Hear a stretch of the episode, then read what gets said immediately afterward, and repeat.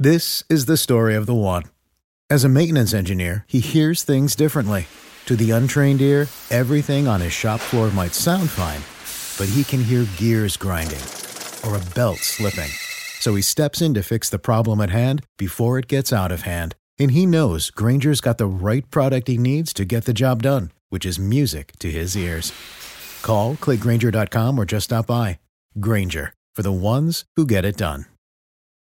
Doesn't continue to get a push, that could be something that we could talk about, you know? So Right. That'll be that'll be something that like maybe two, three games in, we can start looking at what really needs to improve and and what stuff needs to be worked on. You know, Yep. I guess it's I guess it's a good thing that after the first game that there's not like this big glaring thing that needs to be fixed. that is But way to think about it. But we are back on Wednesday. Uh, Jake and I were, were talking before the show, and we have come to the realization that we are no longer a weekly Wisconsin sports podcast and show. We are now a twice a week Wisconsin sports podcast and show. So today we have Brewers and Badgers. Um, we'll have some Bucks coming up in about a little over a month, Yep, and that'll be yep. on the Wednesdays. And then Friday nights is going to be Friday night Packers shows, so we're really looking forward to that. We're going to try and set up a uh, a Sunday morning live show, but that's got to come together really quickly. So Yeah. um, we'll see if that happens. But um, today we have Brewers and Badgers to talk about. I know there's a lot of negative energy around the Brewers right now. I know there's a lot of it. And when Jake and I talk about this, we're going to talk about the games.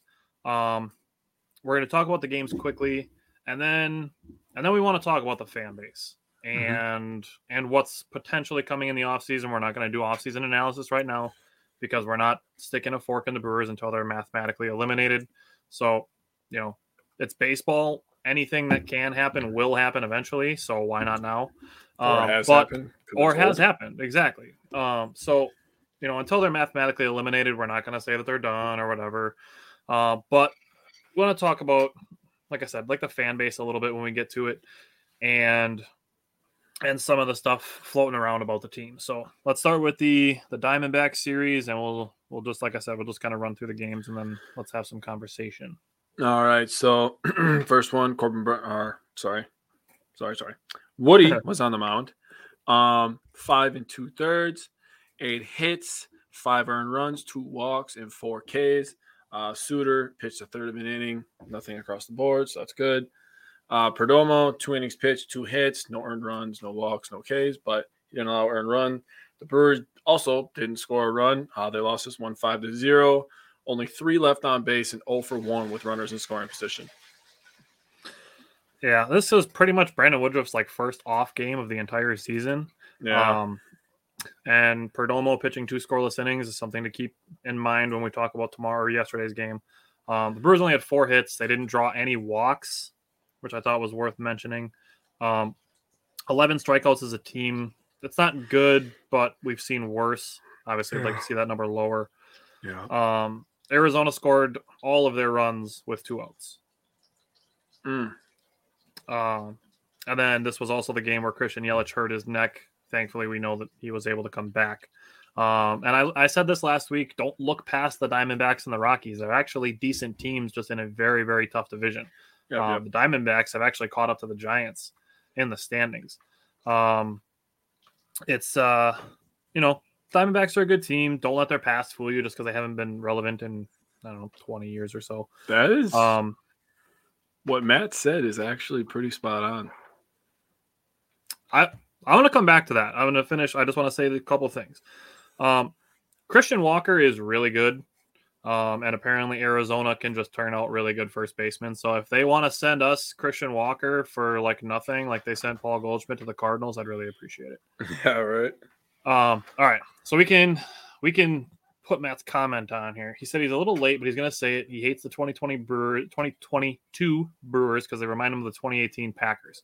So, 2018 Packers was the first year with Matt LaFleur, and it Nope. felt like they had or no last year with McCarthy because they Yep. hired him in 18. So And we- and we in f- 19.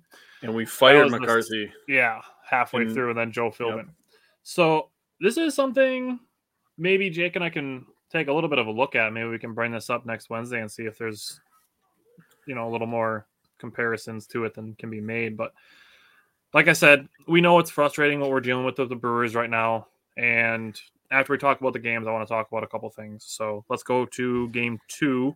Um, Brewers had 13 base runners, left 11 of them on. Yeah, they did. Um, only three runners in scoring position, and they grounded into three double plays. Um, it just need better offensive execution when it comes to guys on base. It's just, you know, it's. And Matt, I agree with you. I don't think Counsell will or should be fired. That's one of the things we want to talk about after we talk about the games. Um, Brewers did have first and third with one out in the top of the second inning. Keston Hiura got picked off. I'm not actually, when it comes to making outs on the bases, I'm actually not that critical about that stuff because it means you're being aggressive. And that's what like Jake and I say a lot of times where we don't fault effort. Like I don't fault the Brewers for being aggressive on the bases because they've struggled to get hits stacked on top of each other. So I'm actually Yeah. not mad at that when Brewers make outs on the bases because it means they're being aggressive, which is something that I called for coming out of the All-Star break as a way to potentially improve the offense was to be more aggressive on the bases. So I'm I'm fine with it. Like it sucks that that Hiura got picked off and they left a bunch of guys on base, but like I said, I'm fine with with the aggression part of it. Um, Andrew McCutchen drew a bases loaded walk with two outs to get the the one run in, uh, and he made a nice catch at the fence. Um, 12 strikeouts by the Brewers in this game, so kind of a theme when it comes to strikeouts when it comes to wins and losses. Um, Eric Lauer had a solid outing, six and two thirds, six hits, no walks, which is important. Um, gave up two earned runs. Um, Hoby Milner stranded two two runners and an inning and a third scoreless. Um, Mm. What did you see from that second game? It's a lot of missed opportunities, which is uh, probably the theme of the Brewers season up It's to the point. it's the special teams Achilles heel. Yeah. That's really what it is, man. A lot of missed opportunities. Um, you know, I don't think the worst part about the Brewers is their hitting, actually. You know, even though they've had games where they leave 11 on base, I actually think the bullpen's been letting them down for a lot of the season. I'm going to get even a happens to be little bit more guy. specific about the bullpen because I want to get really specific about it when it's the sixth, seventh, eighth inning guys. When when Boxberger, Milner, um, Rogers, when those guys aren't available, that's when the bullpen struggles. In my opinion. yeah. Yeah. And that's really the Achilles heel of this team. I mean, they're going to have to figure something out, but I mean, Well, what you know what's you you, know what's missing there? What's that? Trevor Gott and Jake Cousins. Yeah. Trevor Gott should be back soon. Um, Justin Topa is actually in Colorado today, so he might be added for tomorrow's doubleheader because I think they get to add a guy to the roster. Um, Matt, I'm fine with banning special teams, although I am encouraged by what I saw from O'Donnell in the last preseason game. But um, did you have anything else you wanted to say about game two? No. All right, go to game three, the one win from the Brewers that series. Yep. And on my birthday. So Yeah, Good job, Two boys. wins on your birthday. Lucky you. Let's go. Good job, boys. Um, yeah, Brewers won this one eight to six. Uh, Corbin Burnes was on the mound, five and two thirds, seven hits, five earned runs, three walks, and five Ks. He hasn't been himself the last couple starts, but you know, he he gets a pass. You know, he, he's good enough. He gets a couple Yeah. passes, so he'll get back to it. Excuse me, real quick. Uh, Boxberger, third of an inning, two hits, one earned run, one K. Uh, Skrizletsky, oh my god, Suter. Suter, you can do it. I believe in you. yeah. Suter, Williams, Rogers. Um, they all pitched an inning. Uh, Skrlecki gave up a hit. None of them gave up a earned run. One walk by Suter. They all had a K, uh, except Rogers, who had two Ks. Um, Taylor with two home runs in this one. Uh, had one late uh, that won the game, so he's up to 15 for the year. Uh, Tellez 28th. Uh, Taylor with three RBIs, Tellez RBI, Caratini with two of them, and McCutchen also with an RBI. So Corey, the Bojo bomb, looked good last year in camp. You looked good at times during the regular season too. He was inconsistent. Yeah. He'd have one that would go 70 yards, and the next one was going 32 yards. Mm-hmm. Pat O'Donnell has pitched in bad weather before, playing in Chicago for a long time. in Chicago. Yep. He understands bad weather. He understands ball placement. Yep. Uh, we are in much Yeah. better hands. Yeah, Bojorquez came from L.A. So Yeah. all right. So Esteury Ruiz made his debut in this game. He was hitless, but he did score twice. So I wanted to bring that up. Um, Jake mentioned the three walks by Corbin Burnes. None of those walks scored actually, which is worth mentioning. I think surprising. Um, uh, yeah, Matt just brought it up too that he's got ex- experience with the Bears. Um, I want to bring up the hit, the home run that Corbin Burnes gave up to to Varsho. Varsho is actually from Wisconsin, so if that softens the blow for you, I don't know if it does or doesn't, but he's from Wisconsin, so there's that. Um, cool. This was Tyrone Taylor's first multi-hit game since August third. Yeah, that's gross. He went literally a calendar month without two hits in the same game. Um, when it comes to all the Brewers outfield prospects, I think Tyrone Taylor is going to be kind of on the outside looking in as far as 2023 is concerned, but we will cross that bridge in the offseason. Uh, I want to bring up also Rowdy Tellez, you mentioned. Um, four of his last six home runs have happened in the ninth inning, and three of them were game tying home runs. Were we on Xbox talking during this?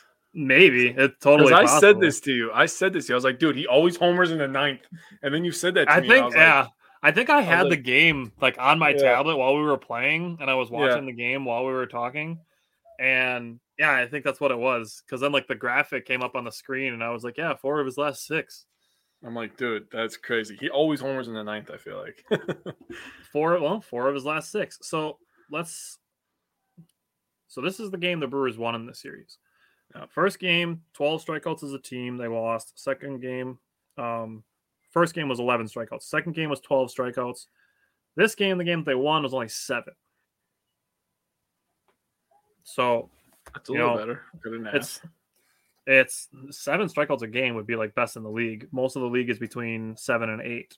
Um, so you know, it's obviously really easy to say that strike out less and you'll win more. Like, but you know, the correlation is a bit stronger. Um, let's go to let's go to game four, the Zach Gallen game.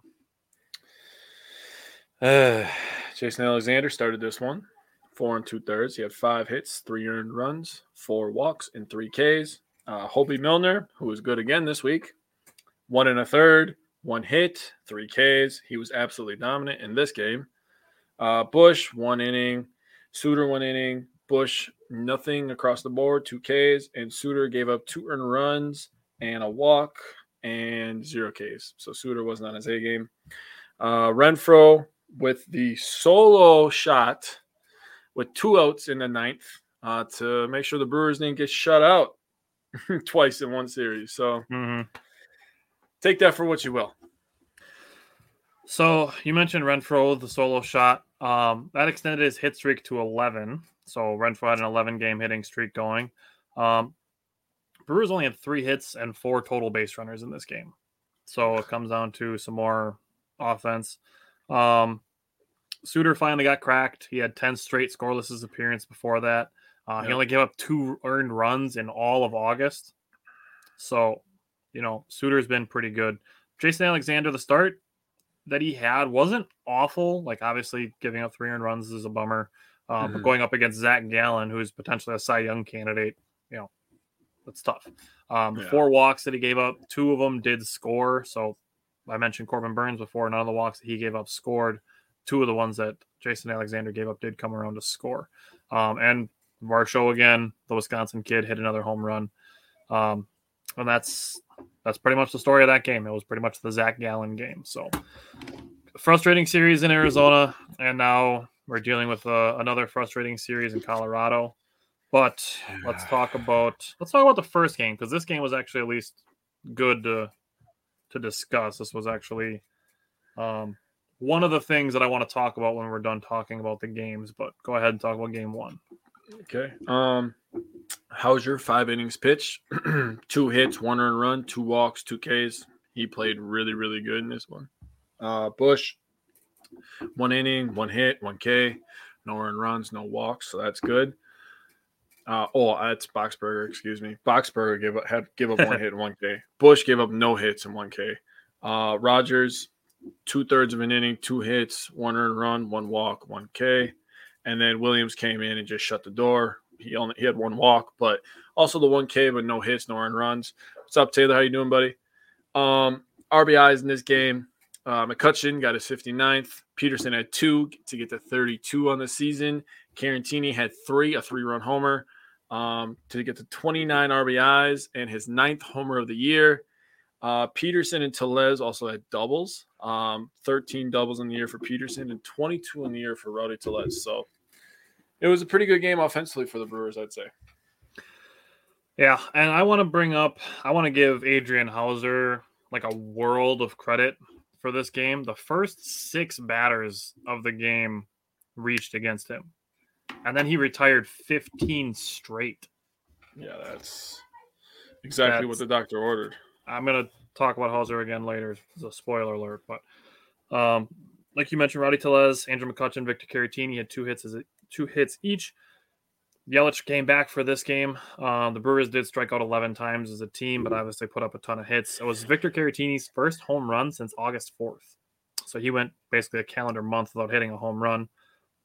Uh, you mentioned Boxberger and Bush. Um, Rogers, the home run that he gave up to CJ Cron. First of all, CJ Cron is a massive power hitter. So that uh, the pitch that he hit was down and in. So that was a really tough pitch to hit out. What's up, Edward? Uh, really tough pitch to hit out. And you're playing in Colorado. So, like, Mhm. you know, Taylor Rogers threw some really good sliders, had a couple questionable calls on the walk that he gave up. And he gave up just the one earned run. Um, and then he had the walk, the single, and the hit by pitch. So, like, you know, it is what it is. And then we got to talk about Devin Williams with this game. So Devin Williams comes in for the first time going multiple innings since September 25th, 2020. Yeah. Um, so he got a first four out save of his career. Um, and it was actually Craig Counsell's 600th managerial win. So, um, you know, some good vibes coming from that game. And then obviously we switch back to bad vibes. And going into game two, the game started off really great. Obviously, the first eight innings were were really good for the Brewers. Christian Yelich hit the longest home run of Major League Baseball's season this year uh, Mhm. the second longest at Coors in the Statcast era. To only, did you do you know who hit the other one? The longest at Coors Field. Ooh, this is good. This is good because I'm it, it comes full circle. Oh, it comes full circle. It comes full circle. Is it Ryan Braun? No, Prince Fielder? no, I don't know that. it's Giancarlo Stanton. But I you know knew was- it. But you know who was batting ahead of Giancarlo Stanton that It day? was Yelich. It was Christian Yelich. I was gonna say him too, but I was like, that's too obvious. yeah. So yeah, Yelich was uh was in the dugout when Giancarlo Stanton hit the longest home run at Coors Field since the Statcast era. Um, five feet shorter. Yelich's was. Yelich had a 499 foot home run. That's just insane. That's a monster. Only in Colorado. Yeah. um, Brandon Woodruff looked great outside of the home run that he gave up, which was a tough pitch too. Um, basically, you put a ball up in the air in Colorado, and it's got about a, I don't know, feels like a pretty good chance of going out of the ballpark. Yeah. Um, now, I know there's a shit ton of frustration. Yeah, imagine what the Marlins could have been. Um, but the Marlins currently have Sandy Alcantara, who they got from the Cardinals in the Marcell Ozuna trade. So be happy that the Cardinals don't have Sandy Alcantara because then they'd be a freaking hundred win team again too. Yeah. Um, so Brewers got lucky that the Cardinals got screwed in a trade for once, seeing as they just give a box of peanuts and they get Nolan Arenado and Paul Goldschmidt. Probably going to finish two of the top three in MVP voting in the NL this year. But Probably. um, so I know there's a lot of people super pissed about Brandon Woodruff being pulled after seven innings in this game. Now, first of all, we all have the benefit of hindsight, knowing the Brewers gave up this lead. Second of all, it happened with Devin Williams. If you listen to his post game conference after um, the multi inning save game, and then you listen to Brandon Woodruff talk after this game, that the ball spins differently in the high altitude. So Williams talked about it with his changeup, that he didn't have as great of control with his changeup, but he had really good control of his fastball. Brandon Woodruff was the same thing. He had really good control of his fastball, but his curveball was all over the place because the ball spins differently on that high altitude. The way that Brandon Woodruff was talking after the game, it sounded like he was good for maybe one more batter in the seventh inning or the eighth inning after pitching seven innings. So he was he felt he was pretty much done. He was he felt like he was losing his grip, losing his stuff. So I really, you know, blaming Craig Counsell for the team blowing the lead, knowing after the fact that the, the lead would be blown, it's it's really just unfair. And I'm not I'm not just out here just to blindly defend Craig Counsell, but if there is a situation where you can put a reliever in here, it's it's got to be with a five run lead. Like you have to be able to trust a five run lead. You shouldn't have to put in you know Matt Bush and Devin Williams in a five run lead. Obviously, people with with the benefit of hindsight say you know the Brewers blew the lead, but what I want to bring up is the fact that the Brewers play an afternoon game today and a doubleheader tomorrow.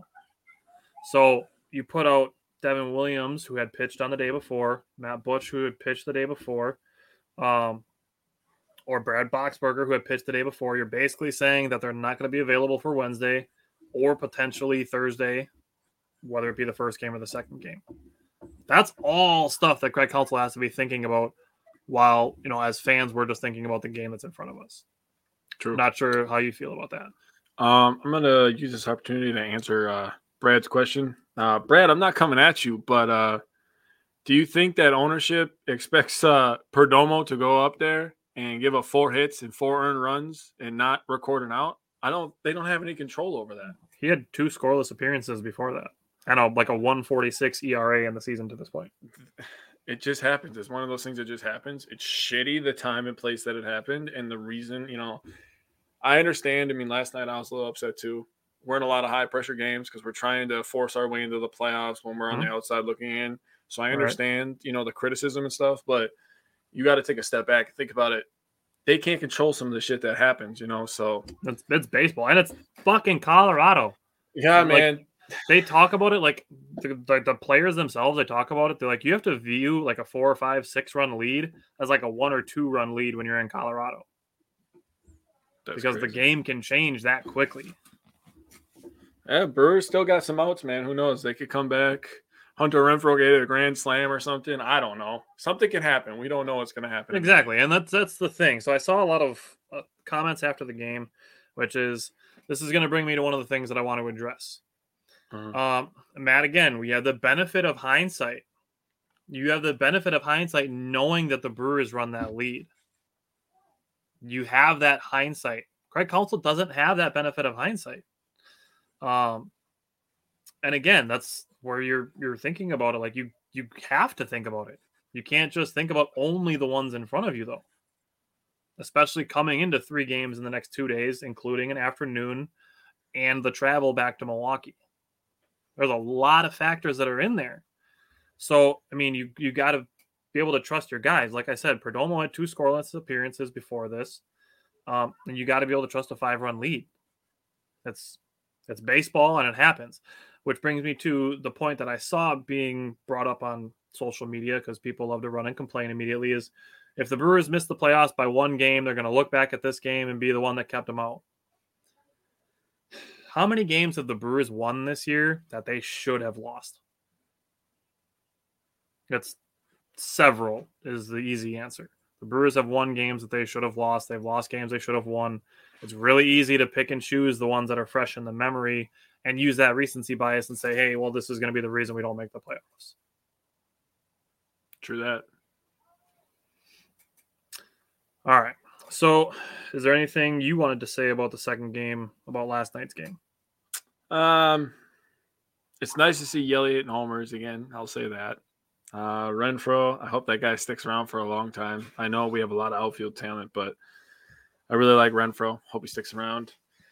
Um, other than that, no, I was it was refreshing to see Woody come out. You know, after that that win that we got six to four, and then you look at the stats, you're seeing Woody dominating, and the Brewers are up by five five runs or whatever. Mm-hmm. I'm thinking like, okay, get back on track, get two wins in a row, come back, see if we can get two. Maybe we'll take one and two from the Giants. You know, split the doubleheader, and then we'll come back home and you know we have the Cardinals coming up on the schedule pretty soon here, and it's like all right, I guess I can see where this is going, but you know last night's loss was really uh, it was a gut punch. I won't lie, definitely a gut punch. Uh, Especially uh, Tim, since it was. I think Renfroe was a one year deal. I thought he, he was here next year. He might be. I'm gonna look. I'm gonna pull up his contract right now. I don't know if there's Oh. anything you want to say about today's game that's going on right now. Obviously, it sucks. Um, I was just checking in on it. They scored another run. It's eight to one now. Um, Cron grounded out the second, and Daza scored, so they're up eight to one. Yelich is up to bat. Uh, Yelich got a hit and an RBI. Nice. There we go. It's eight Um, to two. Yeah, got a Matt was right. He has a year of control yet. He's got a an arbitration year next year. Oh, okay. Here's your control left. Okay. Well, we have uh Yelich on second. Willy Adames is up. We have one out. So uh who knows, man? Willy gets on. It's all downhill from there then. I Taylor, I will I will bet you a pie bet that it's more likely that Hunter Renfroe gets traded than a, an extension. Yeah, because we have a crazy amount of talent. Dude, it's insane. And like you could honestly, in my opinion, you could trade Hunter Renfroe for probably a lot. Um, and Tyrone Taylor, in my opinion. Um, Jonathan Davis, you can just leave in AAA, but um, Tyrone Taylor, if you can get anything for him, go for it. But I, th- I'm gonna say, right, and that's where like like Hunter Renfroe's being traded is gonna go into the Corbin Burnes, Brandon Woodruff extension fund. Um, Ruiz, Mitchell, Frelick, and Wiemer. I'm gonna say pick three of four are gonna start next year on the major league roster. What about Yelly? Well, he's locked in, but McCutchen's also a free agent. I don't think Jonathan Davis is going to be back. The Brewers started this year with Lorenzo Cain on the roster, who is obviously gone. And if they trade either or or both of um, uh, Taylor or Renfroe, um, I mean, I'd be more willing to bet that Chourio's on the roster in 24 than Hunter Renfroe, uh, especially considering he'll be a free agent that year. So I would agree with you on that, Matt. Um, today's outing, the Brewers were down four nothing after Eric Lauer gave up a home run, and then he got hurt on that. Um, I just hope Eric Lauer's not hurt because if the Brewers are going to try to make this push, if they end up losing today, they'll be three and a half back with 26 games to go. So they're not they're not done, but the way that I'm viewing this is that they're going from coming down the stretch run to do or die. That's that's the way that I'm looking at it. So they're going from down the stretch to do or die time. Um, honestly, Taylor, in my mind, you can pen Garrett Mitchell in as a starting center fielder next year. I'd agree You with know, that. pencil it in, or you could you can write it in ink. I think. Um, the official word on Eric Lauer is left elbow tightness. Obviously, he's a left-handed pitcher, so that's concerning. good Hopefully, it's not anything long term. Yeah. Um, it sucks. I just really hope that he's not hurt, um, especially a situation where it would potentially cause time next year. Uh, would be even a bigger potential blow. Um, Ah, fuck. But I don't know. Is there anything that you wanted to throw out about today's game? Obviously, it's not going to be a, you know, a super fun one to talk about either. But No. Uh, Willy just grounded out to the pitcher. So two outs now. Hunter's up. Yelich is on third. Um, no, it's just one of those games. Got to throw it away. We talk about it all Yeah. the time. They're going to be three and a half back at, as it looks right now. So mhm. it's time to go. It's go time. It's time to put your head down, get to work. That's all you can Exactly. Especially this time of the season. Like there's no there's no other time to to sit and be like, yeah, that loss sucks. Like, yeah, we got another 50 games to go or whatever. Like do. it's as soon as the team loses, got to be out of the mind right away. Yep. Yep. Um, Sal Frelick, I think, I feel like they've been moving him around. Like I think he's been playing a lot of center field. I think is his primary. Mm. I'm gonna pull it up. Wow, my boy Wiemer is the right fielder. I know that. Right, dude. Joey Wiemer is a younger version of Hunter Renfroe, which I'm game. just I'm game for that, dude. solidifies my point. Dude, he's like exactly the same. They're both power hitters. They both get outfield assists. Like, dude, they're totally They both got hair flow. True, true. They're like he's locked in. So like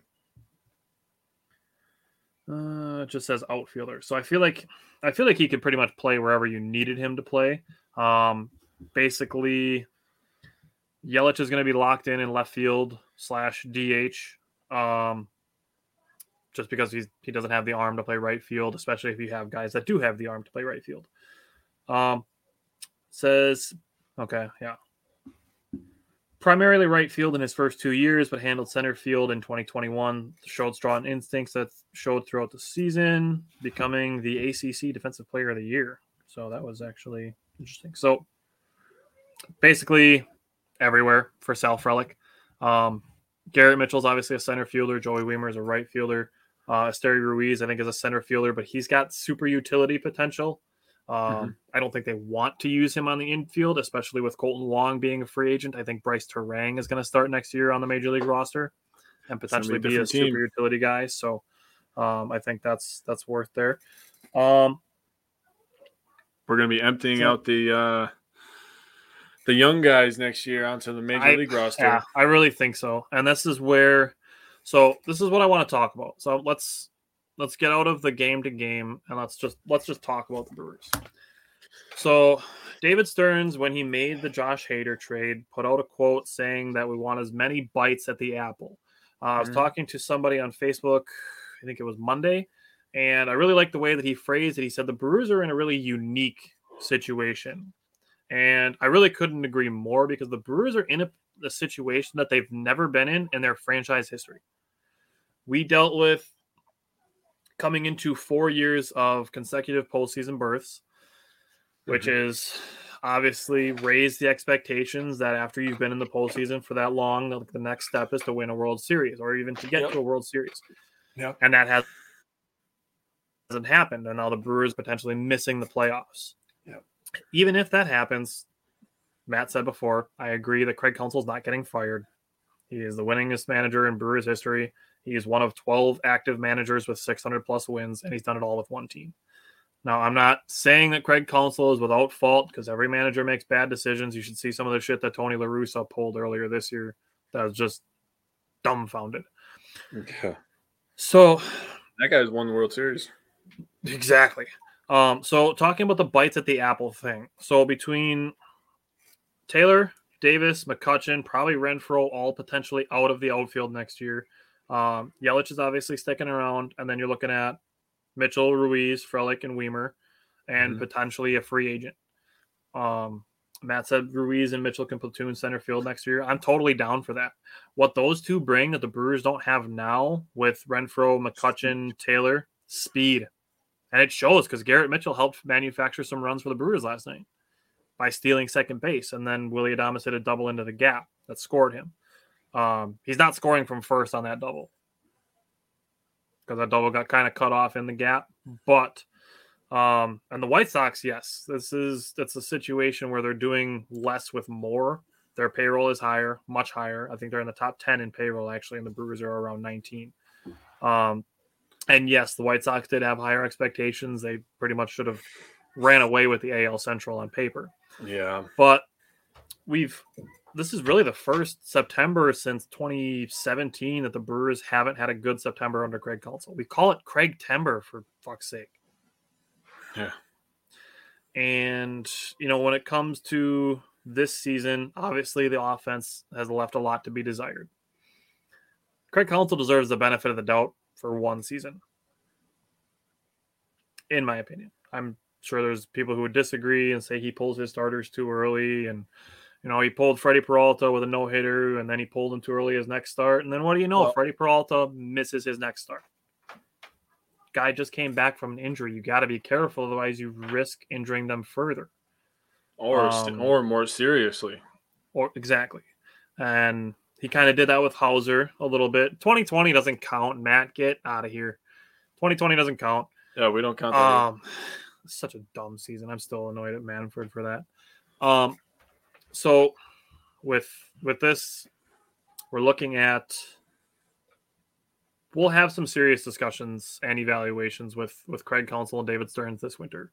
We're not going to do it now because like I said until the Brewers are mathematically eliminated, baseball is baseball and weird shit happens in baseball all the time.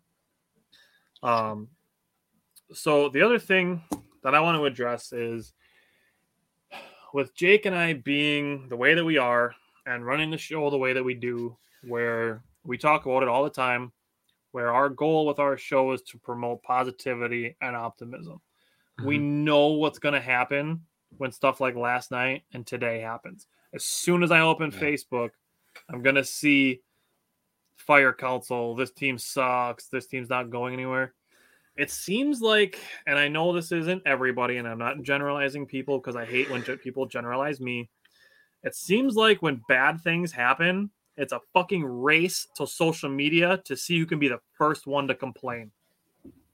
And we gotta cut that shit out. Look at people in day to day life, dude. Dude, everybody so, just complains I'm, all day. Like all day. I, like I'm sorry, I'm gonna swear, but like I am so fucking tired of it that it's the first thing that everybody does. It happened in Adrian Houser's start the other day that the first six batters reached, and everybody's like, "Oh, Adrian Houser's back to himself," and it's like he was a good fucking pitcher last year. Last year in early September, he threw a complete game shutout against the Cardinals, but he has a rough first inning. People are like, "Oh, Adrian Houser's back to being himself." Typical Counsell for bringing Houser in to start on Freddie Peralta's day, and then he retires 15 straight batters, and the Brewers and the Brewers win the game. So listen, we'll knock it off, Matt. we know the Brewers are struggling. Like everybody can see it that the Brewers gave up a big lead, but but being the person to run to social media to be the first one to complain that benefits nobody. And not only does it not benefit anybody, all it does is it hurts people. Like I'm not I'm not saying that people have their lives so attached to the teams that it's going to like actually hurt somebody, but that mindset that people get put in by seeing all that negativity that just drives in more negativity. That's what Jake and I really want to change. You ready for this? I know why. I know why. It's a psychological thing. Because when you're the first one to complain about something and a long line of a bunch of shitheads that are going to complain with you, you mm-hmm. get all those comments and it makes you feel better about it that mm-hmm. you're not the only one thinking this. And listen, that's, like that's what it is. And we know it's frustrating. We know it's frustrating, and that's something that Jake and I gotta kind of come to terms and deal with is how to how to manage a mentality when our teams aren't playing up to their expectations that were set preseason, during the season, and as the expectations adjust. That's something yeah. that we have to adjust to. We haven't really had any of our teams in the two years that we've been doing this show have to go through a big rebuild. Uh, I think the Brewers are going to kind of go into like a soft rebuild and, and try to stay competitive and then do the as many bites at the apple thing, like David Stern said. We've had this where the Brewers have made the postseason four consecutive times. You know how many other times it's happened in franchise history? Zero. Before 2018, it was seven years since the Brewers were in the playoffs in 2011. Before that, it was three years in 2008. Before that, it was before we were born that the Brewers were in the playoffs. The Brewer fans were happy to make the playoffs in 2008, happy to make the playoffs in 2011, and then we went seven years with no playoffs. And I know that it's not a situation where you only want to be happy with making the playoffs. But the Brewers have had a pretty competitive team over the last five years. There is something to say for that, man. And it goes along with our statement of, of enjoying the ride during the exactly. season. That's that's the point you were trying to make. Yes. That's and you still enjoy the ride. It's yes. not over. There, we still got plenty of ride left. Uh, 26 games. It's a lot of innings when you multiply it by nine. And the Brewers apparently like to play extra innings like every three days. So you get an extra inning every three yeah. days. It's a lot more innings. Um, that is a I lot mean, of innings. To think about it, really, when you take all the Wisconsin teams, the one consistent team, and I might get killed for this, the best team in this state right now is probably the Bucks. I agree. In the league, in their league. I agree. Then it would be the Packers. Yep. This is where then I'd probably pick Badgers football. I think Badgers football is probably better than the Brewers. And the Brewers and Badgers basketball are probably pretty close. Where like I didn't expect the Brewers to fucking go to the World Series and win the goddamn thing. I'm gonna be honest with you. But I expect them to be in the playoffs and fight for right. it. I mean, they're in a position that I thought they would be close to anyways. The Badgers, basketball, they're probably going to be somewhere from a three seed to a six seed. They're going to win a lot of games. They're going to win games they shouldn't, just like you said before. They're going to lose yep. games that they shouldn't, like you said before. And that's just how Badgers basketball has been for as long as I can remember.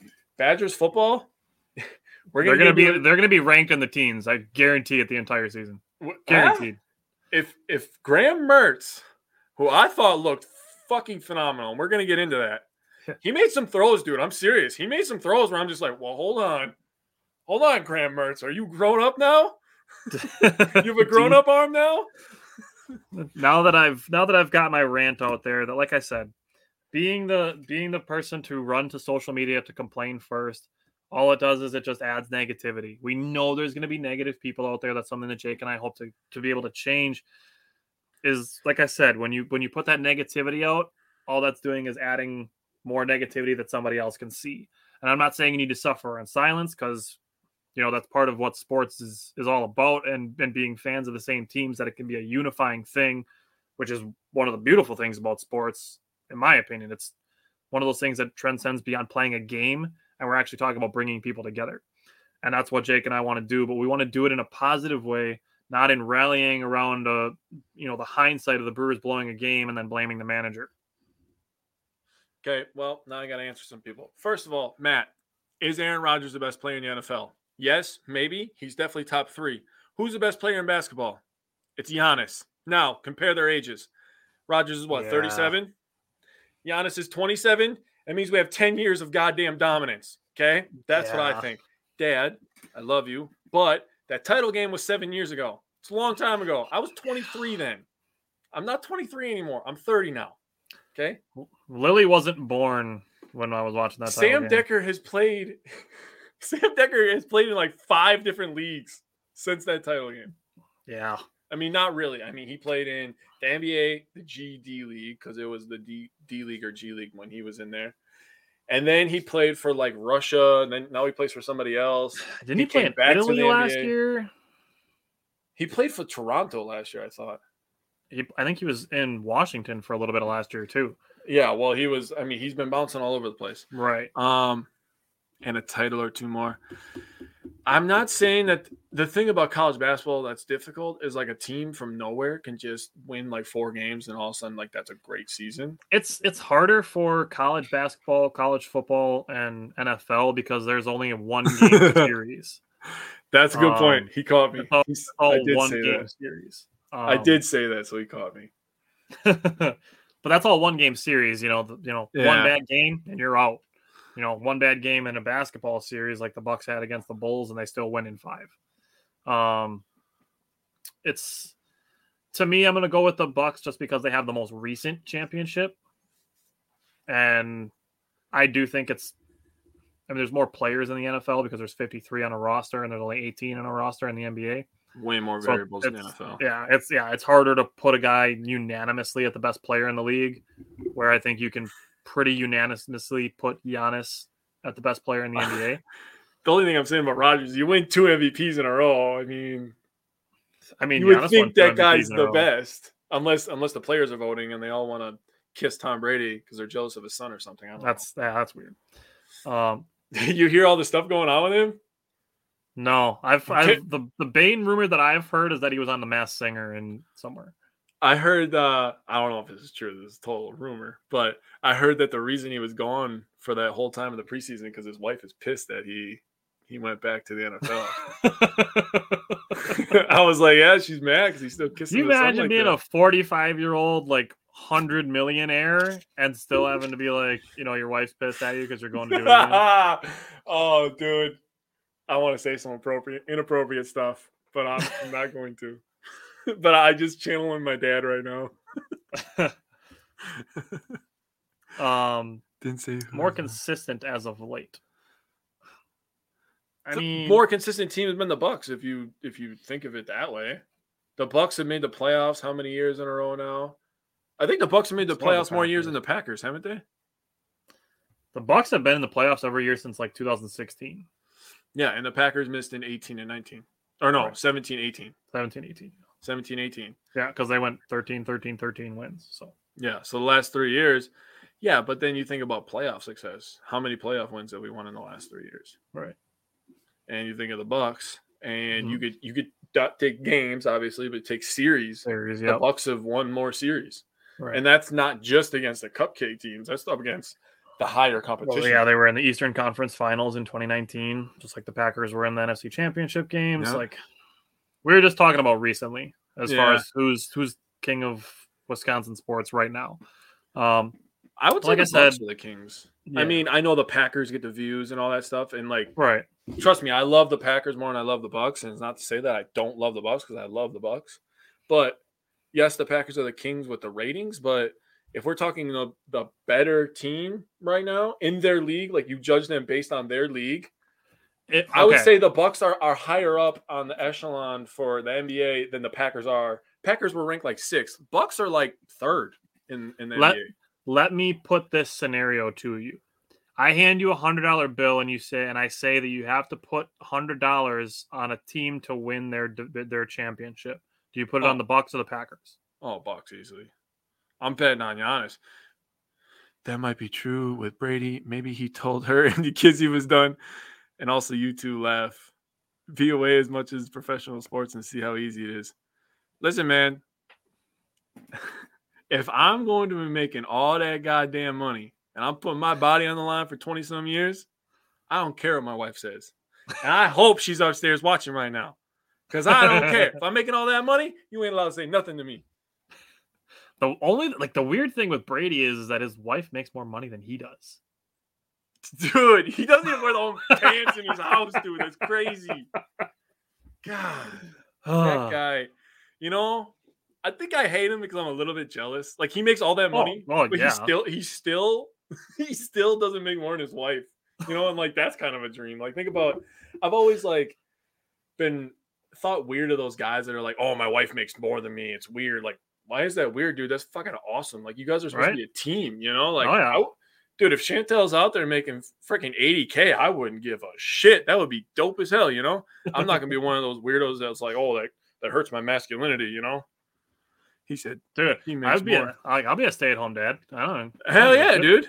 I'd, I'd be a stay-at-home dad too. You got me. See, my dad Hey, said it. Christy dude. makes more than my dad, but That's that'd be like, dude. If you let's say, let's say our wives both get like hundred k a year salary jobs, and me and you can be full time podcasters. Like, fuck yeah, I'll do the I'm dishes. totally in. I'm wiping ass all day, baby. Let's go. Let's go. Oh, that's awesome. All right, man. I mean, do you do you want to do a power pair with the Brewers, or do we just kind of want to kind of move on from that? we could just run through it. I picked Peterson and Milner. Let's leave it at that. I didn't honestly. I didn't pick a position player. Just it, it's it's a different guy every game. Like Hunter Renfroe had an 11 game hitting streak. Willy Adames had a really good game yesterday. Christian Yelich hit the freaking longest home run of the season yesterday. And then I picked Adrian Houser for my pitcher, um, just because I really wanted to give give him credit for having a really rough first inning in the first game of that Rockies series, and then settling down in a major way and retiring 15 straight batters and pitching two innings out of the bullpen last week. You know, the most impressive thing is he dealt with those Facebook scouts very well. Yeah. That's what I'm calling them from now on. Facebook scouts. Facebook scouts. Yep. Scout, I think, is a term that's got a respect to it. So I think we got to pick something else. See, that's why. That's why. Like like we say we say armchair GMs and just the word armchair like puts a bad taste in your mouth because you know it's people being stupid. yeah. We'll see. We'll don't come know. up with something. I'll, I'll have to think. I don't We'll- want to we'll be like rude for and the hurt somebody's feelings. I guess I don't know. All right. Nice. So obviously, like I said, if the Brewers lose today, they'll be three and a half back with 26 to go. They're not done until Yeah. they're done. Um, totally done. But doubleheader tomorrow. It's going to be Burnes and Peralta. Friday through Sunday, they're home against the Reds.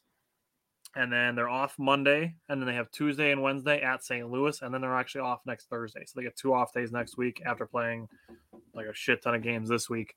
Um, so it's They lost eight to four, by the way. I just checked. Okay. I feel it feels repetitive to say it, but it's like, you know, the Brewers can build some momentum here.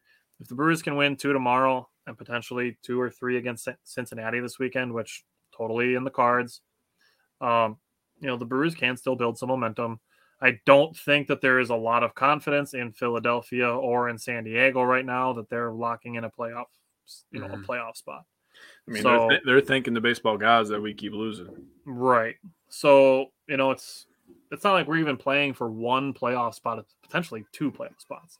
Um, True. with San Diego and, and Philadelphia being so close. Obviously, we have to get above them because they hold both of the tiebreakers. But you know, it's not over till it's over, and and you're not going to catch Jake and I tilting saying the Brewers are done before they're actually done.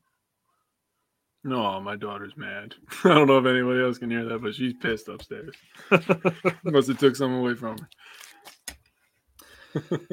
All right, so we can we can switch to the not so heavy content, and I won't go on any more rants. Um, Tim, Tim not- is Tim. save that shit for play him? Friday. Do I play him or does he play you or like what's going on here, man? Who are you talking to? I don't Tim? know, You he's talking excited. to me? You I think I play. Tyler? I think I play Kim, not Tim. So maybe he's got to be playing Go against you. Tyler. Tim is really excited. Go Tyler. I'm mad at Kim. Kim, I'm mad at you. Took all my players. I play Ed Lopez. Oh, you play Ed. Ed was watching earlier. I don't know if he's still watching or not, but Ed was watching earlier. Um, so like I said, we can switch. Tim, save all that NFL energy for Friday night. This is college today. Friday night is NFL night. It is. It's officially. Oh, I don't know who to cheer for. I like both of Tim them. plays Simon. I like Tim and Simon. I don't know who to cheer for. I'll cheer for Tim just so I could pick on Simon. I'm gonna cheer for a matchup between those two that comes down to like a Monday night catch in garbage time. oh, that would be hilarious. That'd be hilarious. Oh, that would be awesome. And it'd be like a 39 yarder because you get bonuses for 40 yard touchdowns. So it'd be like a 39 yard touchdown, and then somebody loses by like a point. I'm petty that way because I'm not in that matchup. All right. Yeah, Taylor. Um, next year, I think we're going to run two. I think we're going to run two 10 player leagues next year. We had just the one 12 player league this year, but there was a lot of interest. So I think, I think next season we're going to probably try to run two leagues uh, connected to the show. And hopefully we keep growing to the point that there's 18 other interested people that want to do it. So, all right, you ready to switch to football mode? Like it really feels like now that there's a Packer game on Sunday that it's really getting into football season. Like there's a Packer, there's a football game tomorrow night, and um, exactly. See, Matt's cheering for chaos because he's not in it. Matt, you should be in it next year because you pay attention to the show a lot. Before we Um, start this, before I forget, I wanted to. I do want to ask you a question. Um, Okay, So who do you have winning tomorrow night? Bills, Buffalo. Rams. You have Buffalo. Buffalo going on the road opening night. Rams are all geeked up in front of their fans. I don't give a shit about the Rams. I don't give a shit about the Rams either. And you know what? I keep telling uh, my father-in-law because he's a big Rams fan. He was really happy. I, I poked fun at him a couple weeks ago. I was like, you know what? Bills by 40. I was like, if if the Bengals would have had one guy be able to block, the Bengals would have would have Oh, yeah. won the, won the Super Bowl Yep. because Ramsey got absolutely torched on that last play. Dude, the fact that people keep putting Jalen Ramsey above Jaire Alexander for whatever reason, I don't get it because like Jalen Ramsey's a very good cornerback, ninety five percent of the time. The other five percent of the time, he gets absolutely cooked, it must be the same people that think Trevon Diggs is good. bro. Don't even get me fucking started on Trevon. Don't say that shit for Friday. I told you I wasn't gonna go on another rant. Don't fucking bring up Trevon Diggs right now. All right, that's it. I'm gonna put it in the group. Everyone bring up Trevon Diggs at least one time during the show. I don't even give a shit. Do it on Friday when we're talking about the NFL. We're talking about college right now, and I am still annoyed. Damn it! I said I wasn't going to go on another rant, but I'm annoyed that the Badgers win a game 38 to zero and move down a spot in the rankings. Yeah, What the hell? The Bengals and Rams were just lucky. Bengals and Rams were luckier. That's Well, it could That's have not easily true. been it could have easily been Buccaneers, Bills, Packers, Bills, 49ers, Bills. It wasn't going to be the Cowboys, despite Cowboys fans telling you every August that it's their year. you know, I shared that shared that meme today of all the crying fans at the game last year. I was like, it's football season. I was like, hell yeah, it is, baby. um, I got you, Jake. Thanks, buddy. So here's the thing I'm gonna say to Matt. Uh, the Rams were not luckier. The Rams went to Tampa Bay and they handled the defending Super Bowl champions. The Packers were at home, and I don't mean to say it like this, but they punted their chance to go to the Super Bowl.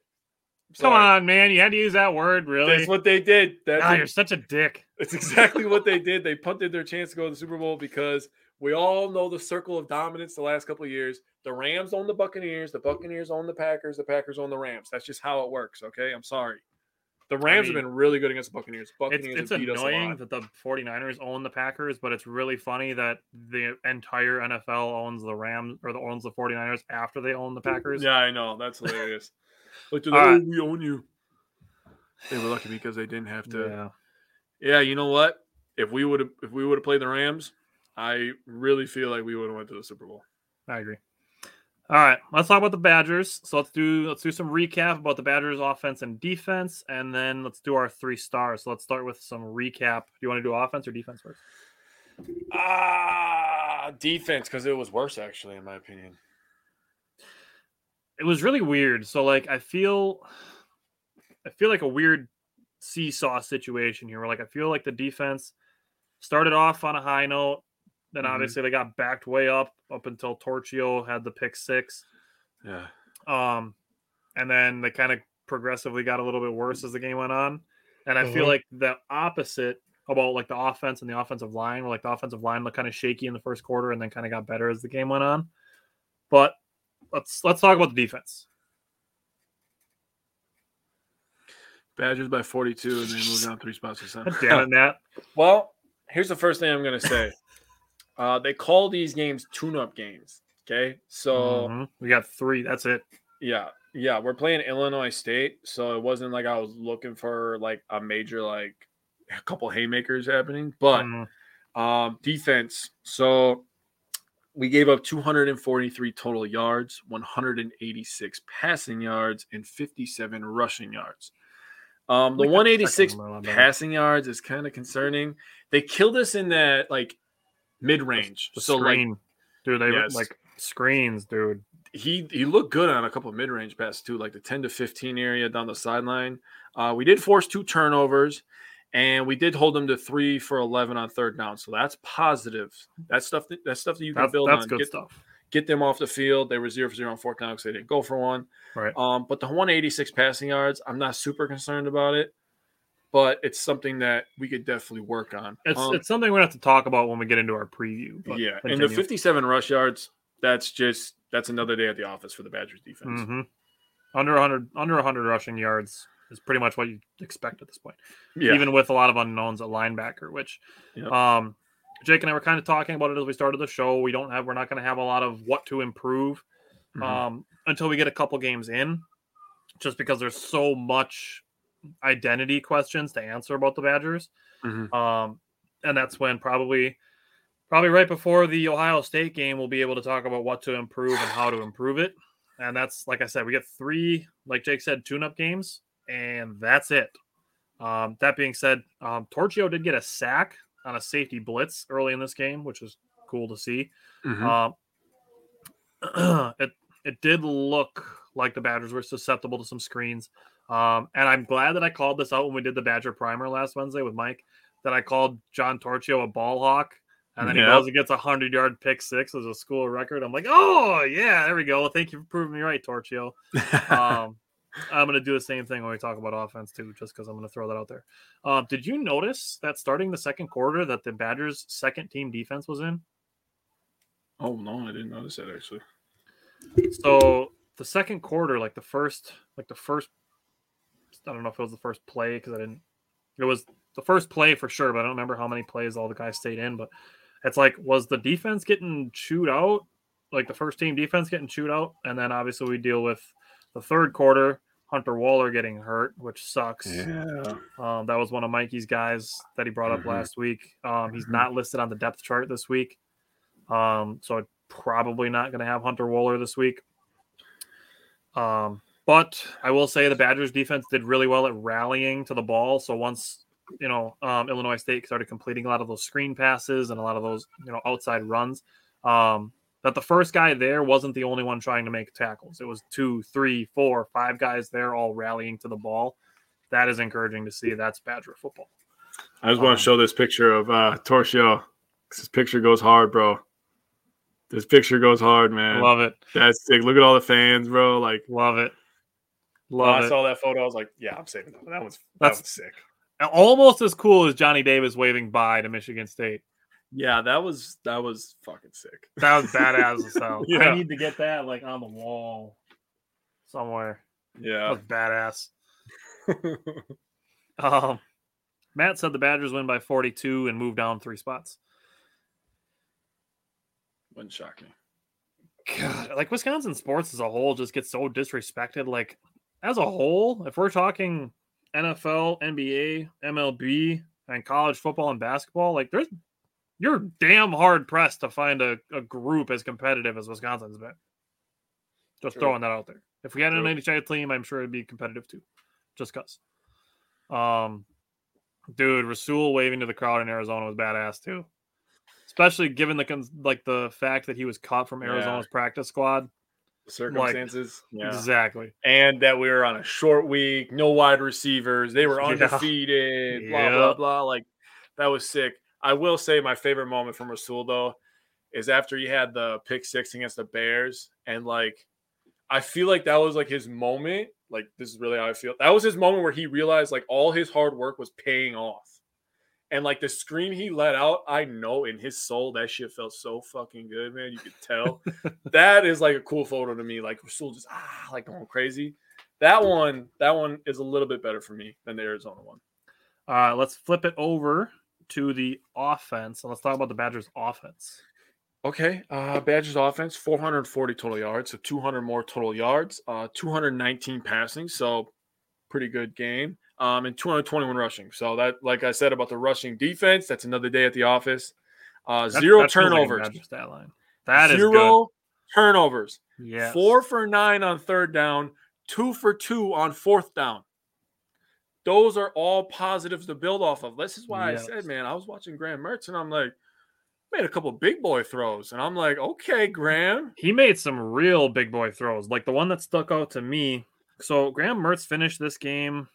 What was he? 13 for 15? 14 for 16? Something like that. 14, 14 for 16. Okay, he could have easily been 15 for 16 because in the first quarter it was third and four. Graham Mertz stayed in the pocket, got just annihilated, threw a good throw that hit Markus Allen in the hands, and he dropped it. That could have easily been a 15 for 16 game, like when we get into the pandemic year and Graham Mertz is playing against Illinois.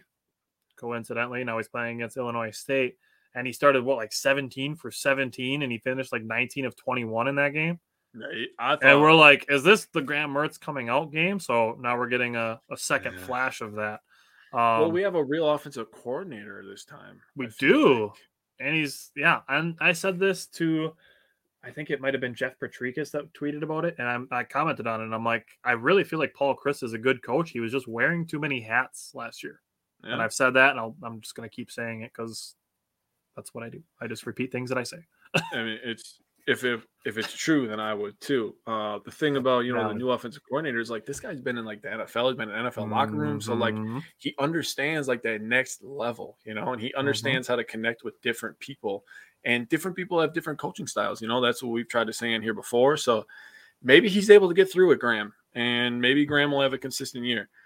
I will say the first three games we're probably going to gas him up a little bit because he's going to be playing good. He's going to be playing against some lower competition. That Ohio State game, and Jesus, this schedule, man. When I saw it when it first came out, it was like, okay, shit team, shit team, shit team. All right, who do we get when we get in the conference play? Oh, we're going on the road to Ohio State. We're just going to jump right into it, huh? Yeah, well, and then it's like one home game, two road games, one Yeah. home game, two road games. It's like, all right, cool. Head first, baby. Let's go. so I mean that that Ohio State game is really, really going to be one that that'll be like a real test where we can really grade how far Graham Mertz is. It will Mhm. be nice having these first three games though. Right. Not to get ahead of ourselves, we're still focusing on Illinois State right now, but it'll be nice to have these first three games Right. to get it, get some his feet wet and like realize you know game situations and shit like that. You know what I'm saying? I'll dual Stroud and we beat Ohio State. book it. Then we drop out of the top Matt, 25. Matt is no. fully committing to the 38 to 0 win, move down a spot in the rankings. So Well, to be fair, Ohio State moved down and they beat Notre Dame. that's yeah, that's true. Florida, what did Florida go from like 20th to 13th or something like that? Yeah, who the hell they beat? I forgot. Like a nobody school.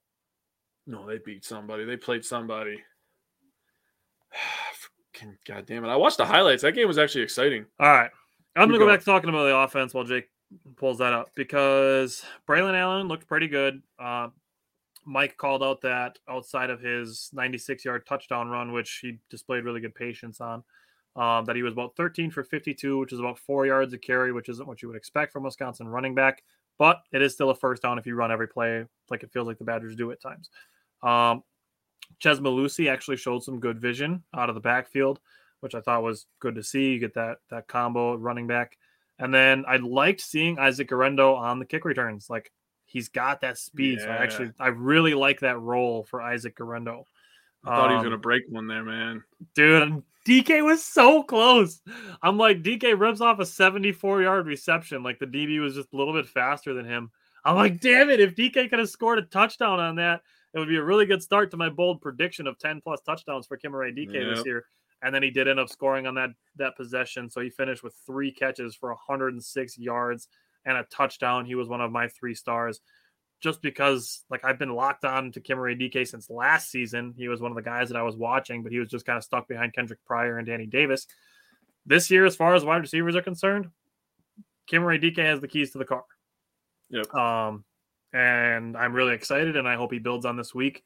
So Chimere Dike was one of my three stars. Um, my other two were Braylon Allen. He ripped off the 96 yard touchdown run. Like I said, displayed some really good patience on that play. Uh, he broke some tackles, which a guy of his size you would expect to happen at least once in a while. Um, mm-hmm. And then I went with John Torchio just because he had the sack, he had the pick six, um, and he's going to have even more responsibility on him with Hunter Wohler injured. Um, so he's going to be needed to to do basically everything you would expect out of a safety and probably some more. Um, so I want to give those three guys, those are my three stars. First of all, I found the Utah stuff. Oh, Utah. I gave away the answer. Florida played Utah. Utah was number seven. Right. Florida yeah, was unranked. Yep. Okay. Florida was unranked. To go they... unranked to number 13. 12. They're number really? 12 now. Jesus Christ. They're number 12, and they play number 20 Kentucky this week. Kentucky is ranked one. I actually kind of like Kentucky. I know they've been getting good at football. We talked about that. I think yeah, I think we have. Yep. We have. Um, what's up, Simon? Uh, how you doing, buddy? Um, hey so Simon, my... I just want to throw out there. Tim's talking a lot of shit in the comments. If you want to scroll yeah. up and go find him, yeah, he's talking shit about you, Simon. um, so my three stars, I went with starting Braylon the fight to drive up our comments. Um, Braylon Allen had the school record 96 yard touchdown run. And like you said, he still averaged the first down every carry. So there's that. Um, I went John Torchio, school record, 100 yard pick six. That was really the play that jump started, you know, the team, jump started the fans. Uh, the crowd mm-hmm. got into it. So it kind of got us rolling. That was probably the biggest play of the game, in my opinion.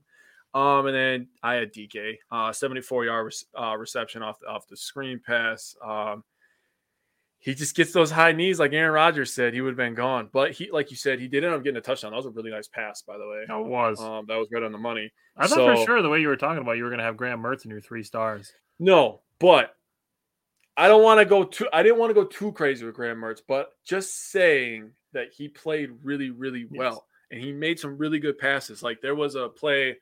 God damn it, who was it too? I don't remember. Might have been DK actually. But there was a wide receiver. There was two split out to the left, and he ran a little out route, little go route out, and uh, called it a flag route. And he just drops it right in a fucking breadbasket. And even the announcers that were calling the game, and yes, they were weirdos, and they were definitely humping each other in that yeah. booth. I don't care what anybody says. That was weird. Not worried about Tim's whack ass team. I told you we're gonna start a fight in the comments section just to drive up our comments on this week's fight, video. fight, fight, fight. Um, but even the announcers upstairs, you know, after that pass, they were like, "Whoa, that was a good throw," and I'm thinking like, "Yeah, that was that was a nice one. That one had touch, had a little bit of zip. It was on time. I mean, everything about that play was fantastic. So, I think Graham Mertz is uh, laying down the building blocks. Yeah, he was asked about that. the screen to to DK after the game. Uh, he said that was a new wrinkle from the offensive coordinator Engram, and he said there's a few more wrinkles coming. so like I'm getting all hot and bothered just waiting for play action. Like just put a shit ton of play action. I don't even care if you don't throw a single regular pass. You can hand the ball off 40 times and do play action every other time. I don't even care if you don't do a normal drop back. Like, oh, James is itching to to fight with some Falcons fans. I don't think James. we have any. Why do you like fighting with Falcons fans so much, man? Matt's laughing at me saying hot and bothered. I love play action, Matt. I am who I am. I love play action too. And the pa- the Badgers, we've talked about this before, have the perfect offense to run play action. And and you can get Mertz out in some space and let him have some room to throw and not feel like he's you know getting um, claustrophobic in the pocket or getting tripped by Braylon Allen, which sucks that it happened, but you know it happens once in a while. Um, Simon, you got to come on the on the camera in a couple days, buddy. Tim's just gonna roast you for buying his phone. yeah, Matt, I totally agree too. Packers could run a shit ton of play action too. Rodgers is best in the league at throwing off balance and throwing I off think- one foot. Matt, I don't know if you tuned into our bonus episode where we talked about formations in football. Uh, we talked a lot about the 21, 22, the 12 personnel. Um, yeah, we talked about a lot of play action out of those those sets. I really believe that they're going to run a lot more play action. The reason that they didn't, so the reason they didn't run 21 personnel a lot more last year is because they I don't think they trusted Dillon to the point where they trusted Williams the year before. Now they know where Dillon is. They know that he can handle the catching, he can handle the blocking, and he can run inside outside. So now I'm expecting a lot more 21 personnel, which means more play action, which means more Robert Tonyan, which means Jake Smart. Let's go. also means that a lot of teams could potentially be paying attention to AJ Dillon in the play action game and Aaron Jones being on the field at the same time and having Aaron Jones running some routes. Yeah, that too. And James, you know, I know you're I know you're excited to get against the Falcons, but I mean if you were a Falcons fan right now, would you be out and about? That's true. Like they're probably like what 30th in power rankings right now? I mean, I James, I Maybe know 29th. I know you see the few Bears fans that are in prime, but are they smart? I'm not I don't want to say that they're dumb, but I'm the head nod kind of gives it away. It just goes back to the I have yet to come across a pleasant Chicago fan. Nah. Yeah. Um, and yes, Pat, I know if you're a true fan, but let's be honest, how many true fans are out there on social media? Nope. Like they are, there are some, but the much louder voices you're going to hear from the idiots. Not saying that everybody that has a loud voice is an idiot, but it tends to be a lot of situations where the person just tries to win an argument by talking louder, not by actually having some factual basis to the point that they're trying to make. Somebody said they wouldn't want Giannis.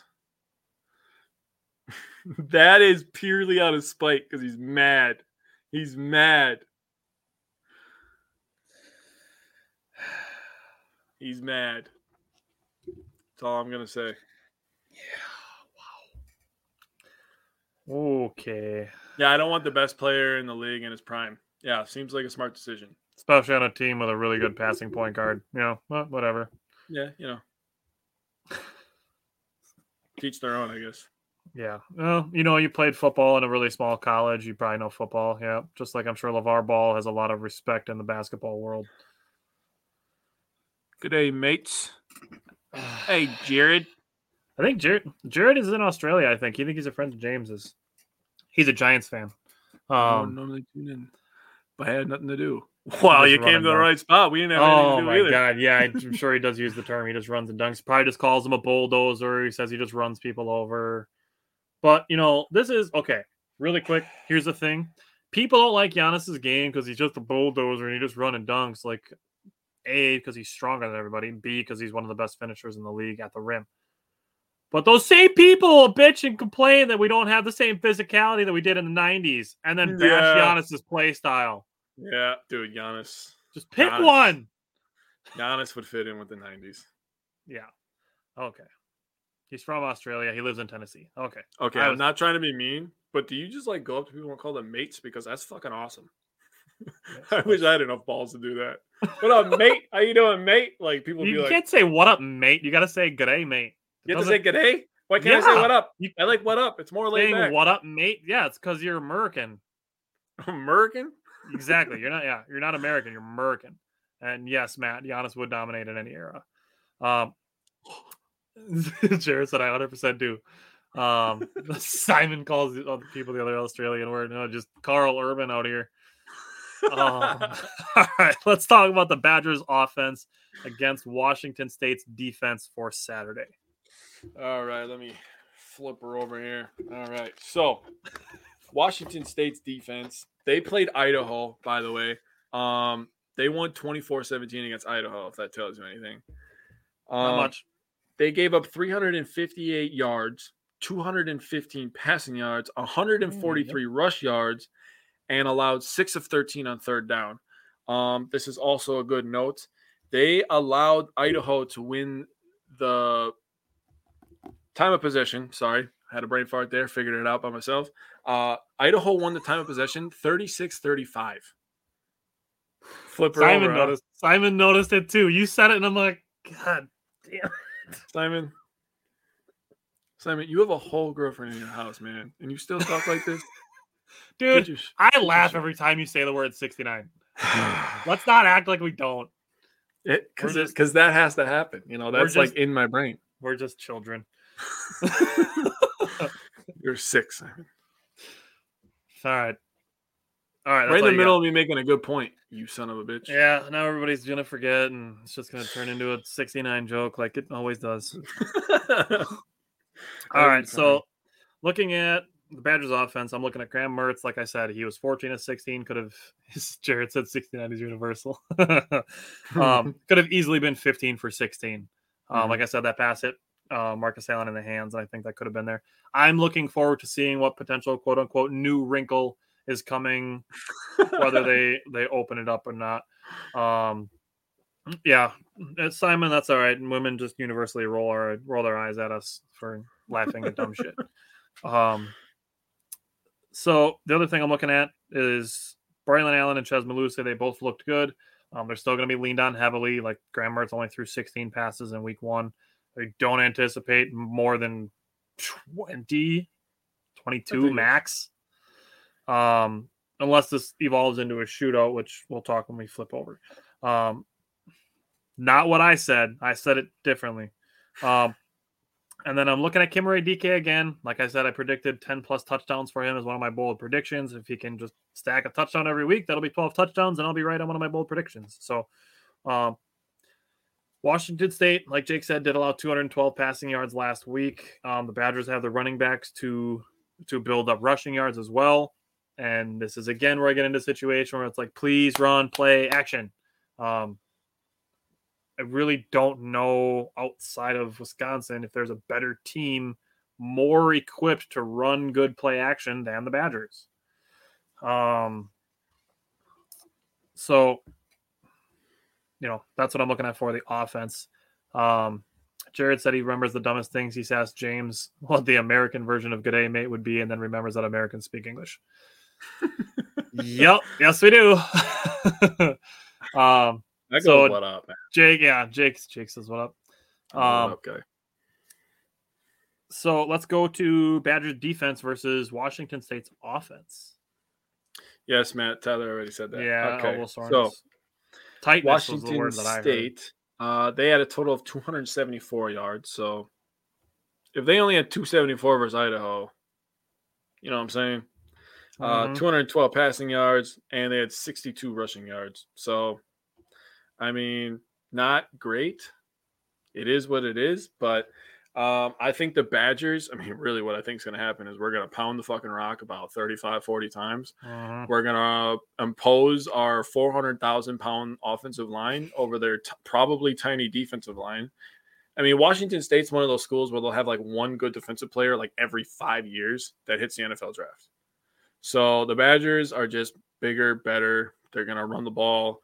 We're going to dominate time of possession. We're going to win the game. That was what I was going to say. To try to keep Washington State's offense off the field. Um, yeah, Matt, we kind of ran through the the recaps of the games kind of quickly because we wanted to talk more about the uh, the nuance stuff, the We need more context, Matt. Yeah, the attitude towards the teams and stuff. Um, Mhm. And obviously, everybody's salty about the games, and, and we knew that going into it. So, like, we're not trying to gloss over the the bad stuff, but we wanted to to discuss the context and the way that we want to move forward knowing that we were dealing with a rough situation with the Brewers. We just kind of wanted to to talk about more of the fan base and and some of the stuff that we're going to get into in the off season when it comes to evaluations and stuff. So, um, yes, we did throw that out there, and it probably happened really quick. So, all right. So, looking for the Badgers defense against Washington State's offense. Washington State's probably going to pass the ball way more than Illinois State did. Um, Washington State's quarterback Cam Ward threw 40 passes last week, threw for 215 and three touchdowns. Um, the Badgers are actually going against a former Badger, Nakia Watson. He had 18 carries for 117 yards last week. Um, basically, what I'm looking for with the Badgers defense is to keep contain mm-hmm. and mm-hmm. just get to the quarterback. Um, because Cam Ward will run. He ran, he had five rushing attempts last week for 18 yards. It doesn't jump off the page, but what it does show you that five rushing attempts is that he's willing to run. Extend so, drives. Right. So that's what I'm looking for is just for the Badgers to get to the quarterback like they do. Uh, my man Nick Herbig had his had his sack last week on the second possession. Um, and then for not committing penalties, uh, the Badgers had a third and 26 last week, committed a penalty, and then gave up a conversion on the third and 13. Uh, that was one of the third down conversions that the Badgers allowed last week. That was in the first quarter, thankfully. Maybe that's what they were getting yelled at at the start of the second quarter. Um, so I'm looking for containing the quarterback and then just getting to the quarterback, rallying to the ball, not letting Cam Ward get comfortable. He was 25 of 40 last week. That's a lot of passes. Um, yeah. And now without Hunter Wohler in the game as well. So that'll be important to keep an eye on. So let's go to an X factor and a key to victory. So give me your X factor. All right. So my X factor on offense is going to be Mertz. Um, I'm going to look for him to stack a good performance on top of another one. Um, the Idaho quarterback, I should have wrote down the entire stats, but he actually had a pretty decent day. Uh, when I was looking at the stats, I was like, Idaho quarterback looked pretty good against them. So there's no saying that Graham Mertz can't as well. Um, on defense, uh, I have Herb. Uh, he needs to get pressure. I think he's a guy that could totally wreck a game. Um, I think this is a game that he could wreck. This is one of those games where you look back at the end of the year and you're like, oh my God, he has 18 sacks and he has three of them in this game, you know? Mm-hmm. So this is one of those games for him. So he has to wreck havoc in the backfield and that'll take him to keys of victory, but I'll wait till your X So with the offense, I'm going to go with the tight end group. Okay. Um, the tight ends, like it felt like each one of them made like one solid play with Clay Cundiff, um, I think it's Jake Eschenbach, and then it's I believe Hayden Rucci. There's two Ruccis on the team. One of them's a tight end, and one of them's a lineman. Offensive I think, lineman. Yeah. I think I think the offensive lineman is Nolan, and I think the tight end is Hayden. The offensive lineman is better too. He was like a five star recruit. Yeah. Um, I think they're from Wisconsin too, actually. Yeah. Um, well, he's like six eight, three forty. So yeah. That's all. Wisconsin or Iowa. Those are your options. yeah, they they come right out of the cornfield. I forgot that we brought that up last week. um, so I'm looking at the tight end room.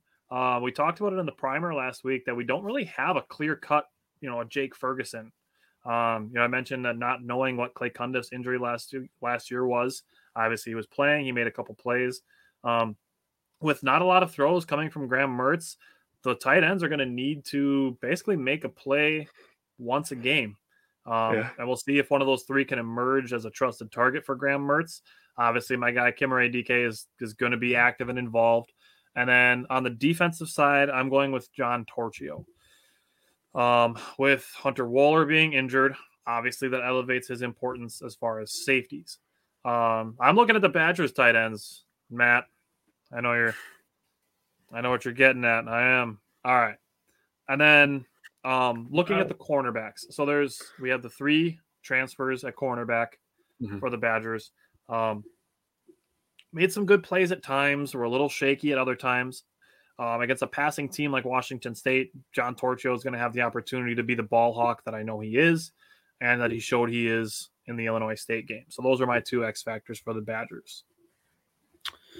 All right. So I already gave one of my keys to victory. It's that the O line is going to absolutely manhandle the front seven of Washington State. Um, I'm looking for the Badgers to rush for over 300 yards this week. Uh, that's one of my it's one of my predictions. I think Braylon Allen's going to come out. he's he's a guy that expects a lot of himself. So he's going to be upset with his performance. Not saying that he played bad, but he's going to expect him. He's going to watch the tape and he's going to be like, I should have broke this tackle. I should have juked here. I should have stiff armed this guy. I should have broke this tackle. You know, Mhm. so he's one of those guys. I look for them to rush for over 300 yards in this game. Um, and like I said, dominate the time of possession. And for for my uh, keys to victory on defense, yes, I brought up Herbig before. Um, he's going to definitely be a guy that I think is going to have a big game. That is going to help the defensive backs. You already brought them up, but I trust Jim Leonard. I'm just going to say that right now. yeah, the I mean. I trust Jim Leonard. So Jim Leonard is going to get these guys in the right spots. Remember, excuse me, it was just the first game. So let's give it some time. Herbig has a big game, gets a push, makes the quarterback have happy feet. He throws a couple up. We get a couple picks.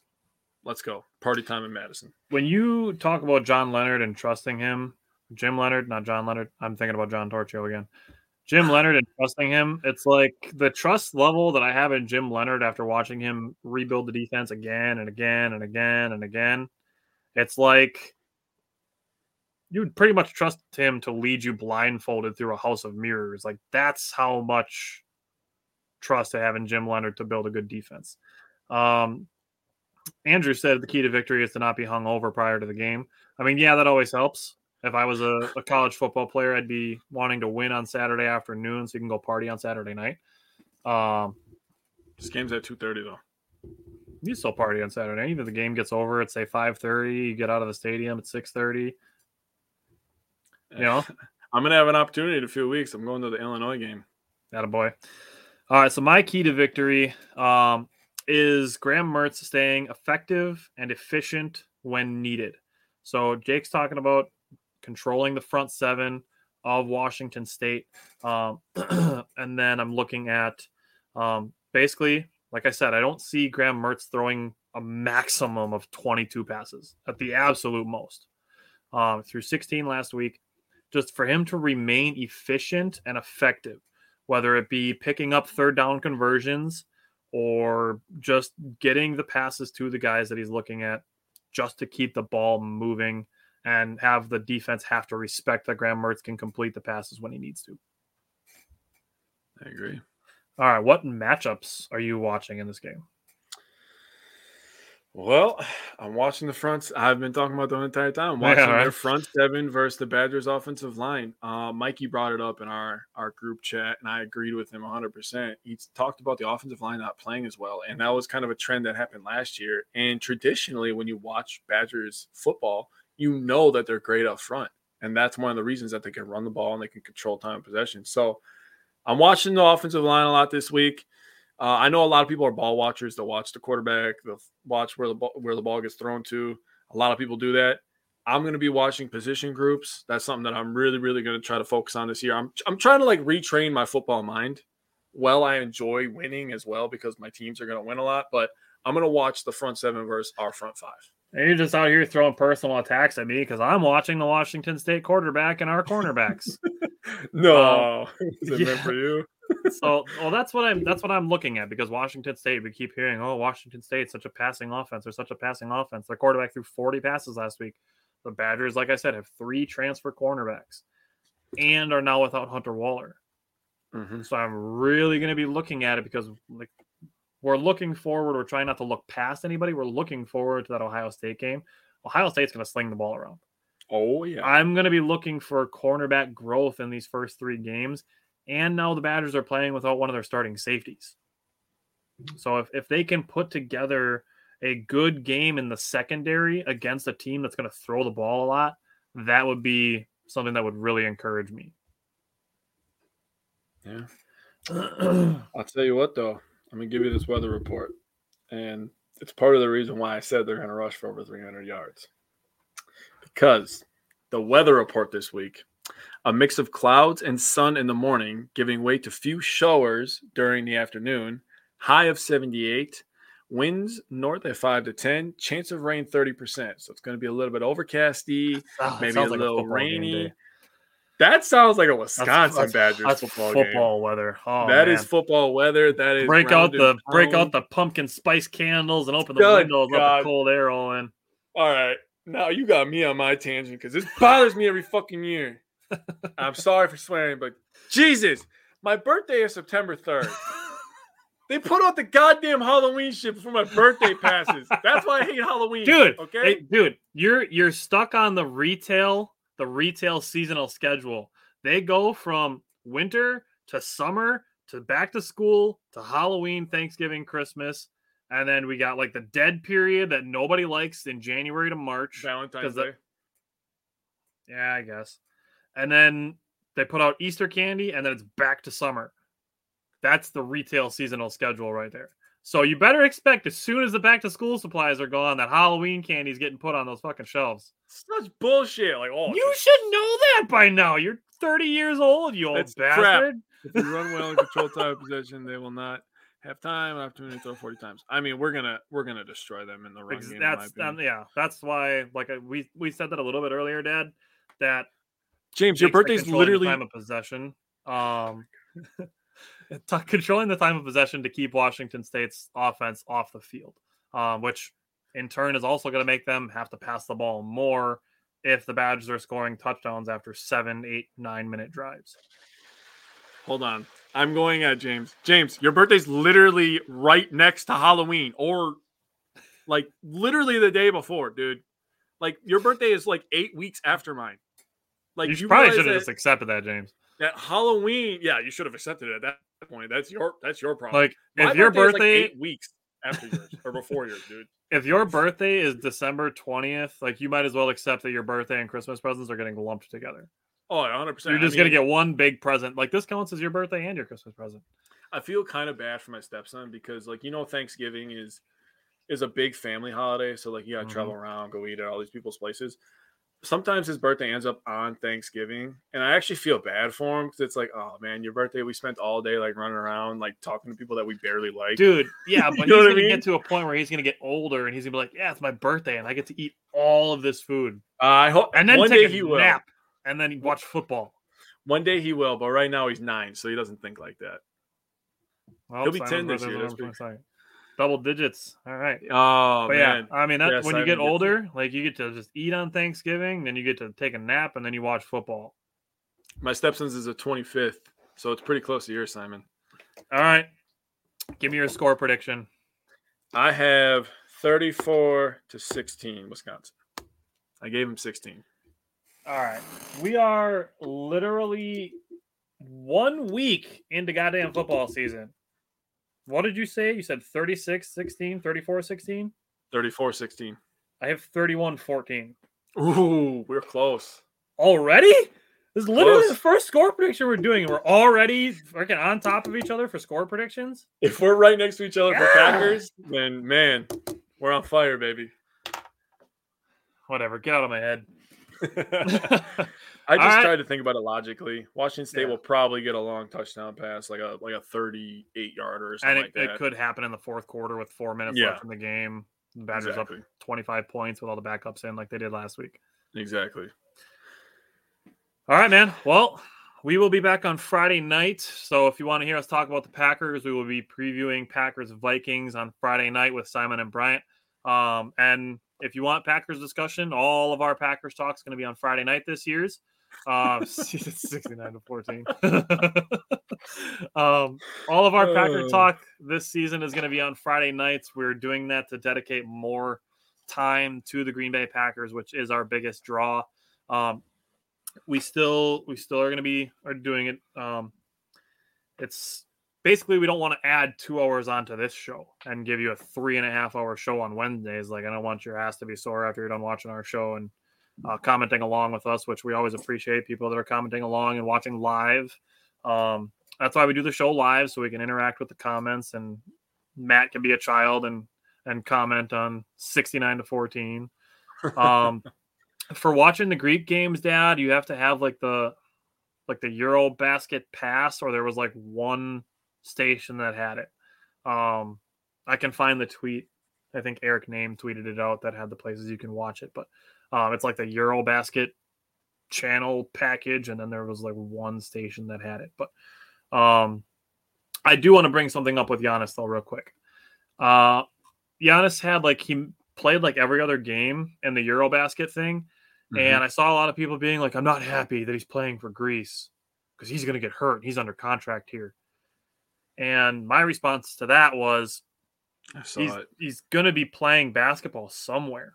Yeah. It's not like the guys are sitting in bubble wrap the day after they're eliminated from the playoffs up until opening day. Like he's going to be playing basketball all offseason somewhere. It's just because he's on national TV and you're seeing him play that it's more in the front of your mind.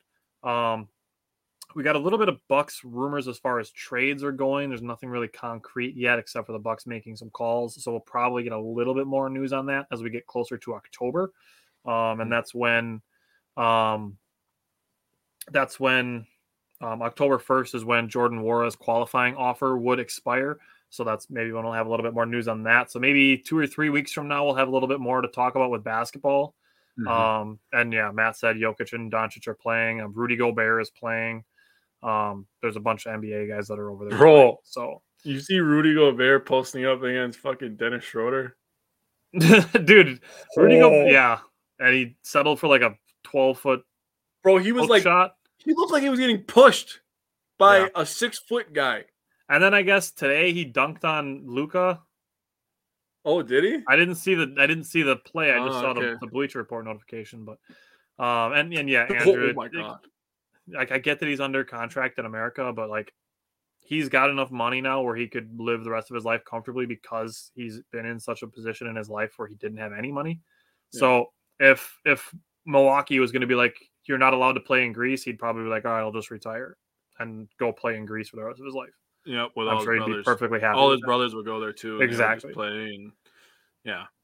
Well, I gotta say, Pat Connaughton has been more clutch, I'll say, than Russell Mhm. Westbrook this last season. Stop saying to trade Pat Connaughton. The dude is the glue guy for this team, and he was one of the most reliable three point shooters during the entire title run.